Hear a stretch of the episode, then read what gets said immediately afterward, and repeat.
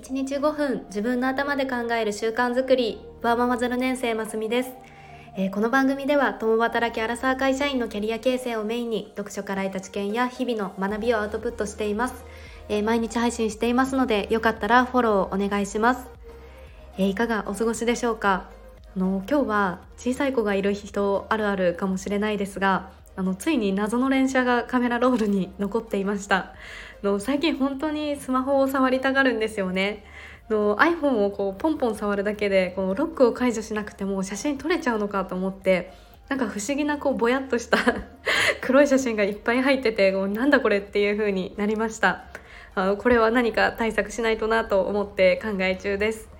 はい。で今日の本題は、えー、夫婦の会話で夫に言ってほしい相槌です、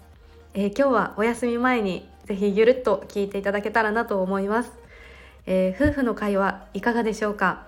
え今日こんなことあってねみたいななんかその日一日あったことってこう旦那さんに話しませんか？のもしくは奥様からこう話されませんか？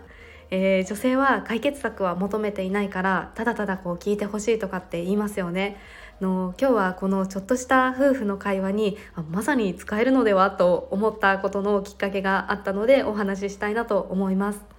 え、それがキャンプファイヤーっていうクラウドファインディングのあのサービスの代表の家入さんという方がお話しされていたんですが、えー、仕事のマネージャーとかこうマネジメントをする立場の人は基本はチアアップが大事だというふうに話されていました。でチアアップは直訳すると元気づけたり励ましたりすることだそうです。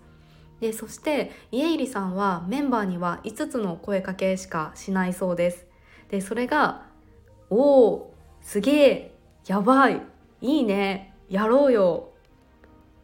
っていうこの5つなんですがこれ単体で話すといや話聞いてんのかっていう感じなんですが、まあ、よくよく考えるとこう最高の聞き役に徹してるよなと思いました。あのちゃんとリアクションをしてこう前向きな言葉しか言ってないんですよね。おおとかあやばいねっていう 反応をしていてでそれいいねとかあやろうよみたいなこの肯定しかしてないなと思いました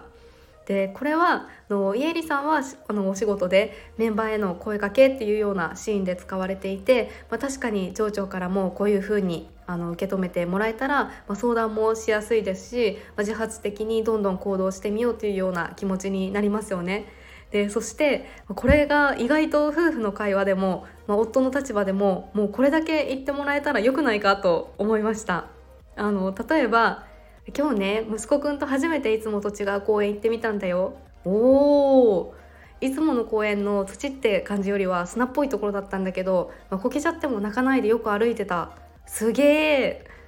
大きい滑り台があったんだけど、まあ、下から逆走するみたいに結構上までよじ登ってたんだよね。あやばいね、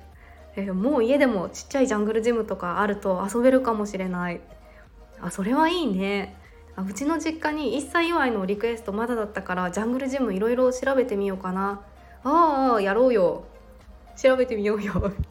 みたいにあのこれ会話できちゃうって感じですよね。のこれだけ切り取って話すとなんて身のない会話なんだっていう感じですが、まあ、一応成り立ってますよね。あの妻からするとこのちょっとした会話でこのちゃんと一応聞いてるよっていうこのリアクションがあってで共感をしてくれてで一緒に次の行動をしてくれるみたいなこの相づちもういろいろこう言われるよりなんか本当にこれだけでいいよなっていうふうに思います。で我が家の夫はあの LINE とかが本当にまさにこんな感じでもう早い軽い聞いてんのかっていう 感じなんですがの私がこういろいろ調べて考えてああだこうだこう送ってもいいねとかなんですがまある意味するスキルが高いというかただ返事も早いしこう何でもポジティブに返してくれるのでもうそれはそれであの結構満足なんですよね。はい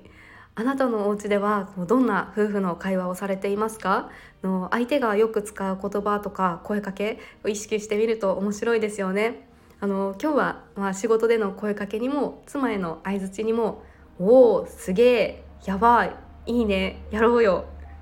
ぜひこの5つあのちゃんと聞いてるよっていう気持ちを込めることっていうのを前提に使ってもらえると、まあ、いい形であの会話が収まるんじゃないかなと思います。えー、今日はゆるっと聞いたよという方もあのこんな相づちはちょっとっていう方もいいねボタンやフォローしてもらえると嬉しいです、えーお聴きくださり本当にありがとうございました。それではまた明日お会いしましょう。